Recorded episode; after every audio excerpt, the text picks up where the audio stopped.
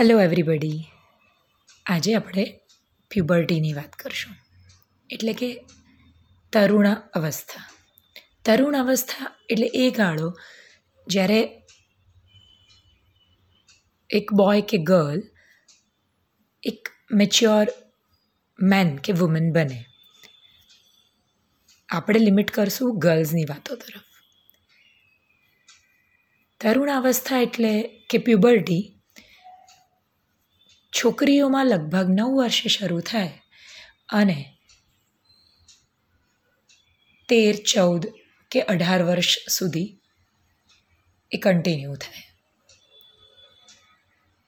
એમાં થાય શું કે તમારું સુપર સ્માર્ટ બ્રેઇન કેટલાક સિગ્નલ્સ મોકલે તમારા સુપરકૂલ બોડીને કેટલાક કેમિકલ મેસેન્જર્સ જેને આપણે વિજ્ઞાનમાં ફિમેલ હોર્મોન્સ કહીએ. એ કેટલાક ફેરફાર શરૂ કરે.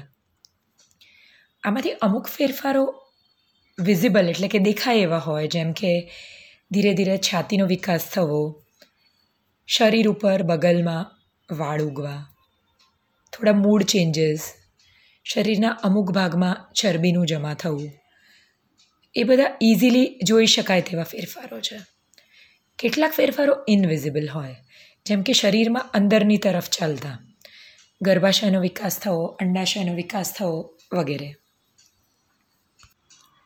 અને પછીથી એક બિગ ઇવેન્ટ આવે છે, જેને આપણે ફર્સ્ટ પીરિયડ કહીએ છીએ એટલે પહેલો માસિક ચક્ર.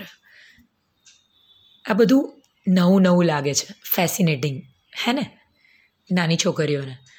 પરંતુ these all is a part of nature's master plan કુદરતનો એક પ્લાન છે જેની અંદર તમને ધીરે ધીરે ધીરે ધીરે બહુ જ ગ્રેજ્યુઅલી એક નાની બાળિકામાંથી મેચ્યોર વુમન બનાવે છે. એટલીસ્ટ ફિઝિકલી આ ફેરફાર દરેકમાં અલગ અલગ રેટથી સ્પીડથી થતા હોય છે.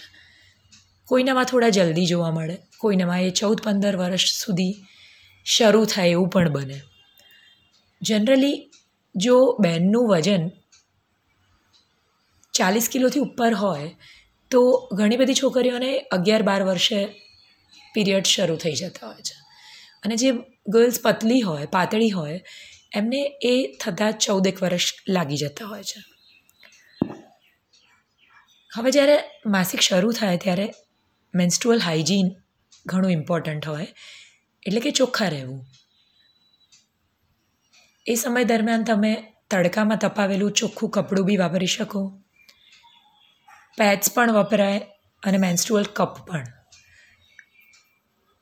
આજકાલ ડિસ્પોઝેબલ પેડ્સ એક સમસ્યા બની ગયા છે વાતાવરણ માટે એન્વાયરમેન્ટ માટે. એટલે બને ત્યાં સુધી રીયુઝેબલ પેડ્સ કે મેન્સ્ટ્રુઅલ કપ વાપરવું એ વધારે હિતાવહ રહે. આપણા માટે બી અને આપણા પ્યારા પ્લેનેટ માટે પણ. મેન્સ્ટ્રુઅલ હાઇજીનની ડિટેલ વાતો આપણે ફરી કોઈ વખત કરીશું. બીજો એક પ્રોબ્લેમ જોવા મળતો હોય છે કે પરસેવાની ગ્રંથિઓ આ હોર્મોન્સના લીધે ખૂબ એક્ટિવેટ થઈ જતી હોય છે. રોજ નહાવું બને તો ગરમીઓમાં બે વાર ખૂબ જરૂરી છે. તમે આવતી ખરાબ સ્મેલ માટે ડિઓડરન્ટ લગાડી શકો. આમ પિટ્સમાં, એટલે કે બગલમાં. બીજે કશે નહીં. જે છોકરીઓને વધારે ખીલ એકને pimple blackhead whitehead વગેરે થતા હોય, આ બધા ટીનેજર્સની લાઈફના એક મોટા વિલન્સ છે. આ વિલન્સને ભગાડવા હોય અને સ્કિન સારી રાખવી હોય, તો આપણે થોડુંક કાળજી રહેવી જોઈએ. જેમ કે વારે વારે મોડું ધોવું. એક કે બે વાર ફેસ વોશથી ધોવું. અથવા ચણાના લોટથી. મોઢા પર વારે વારે અડવું નહીં. જો ખીલ થયા હોય તો એને ફોડવા નહીં.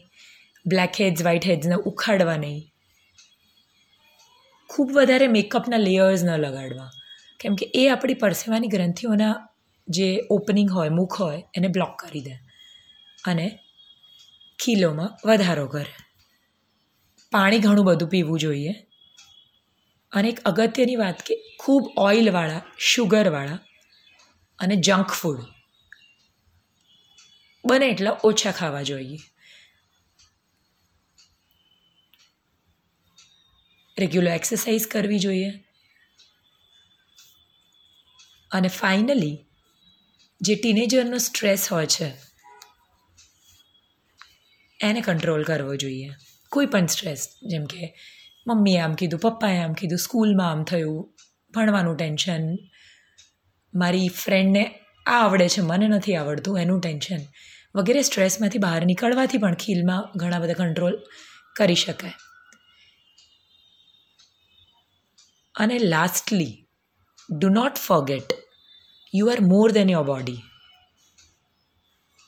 તમે તમારા શરીર કરતાં ઘણા વધારે છો. અપિયરન્સ એટલે કે લુક્સ દેખાવ, એ તમારો એક પાર્ટ છે. તમારો એક આસ્પેક્ટ છે.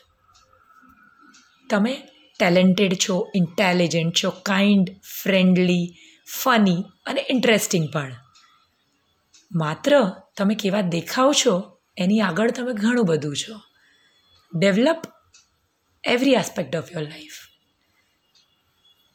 all the best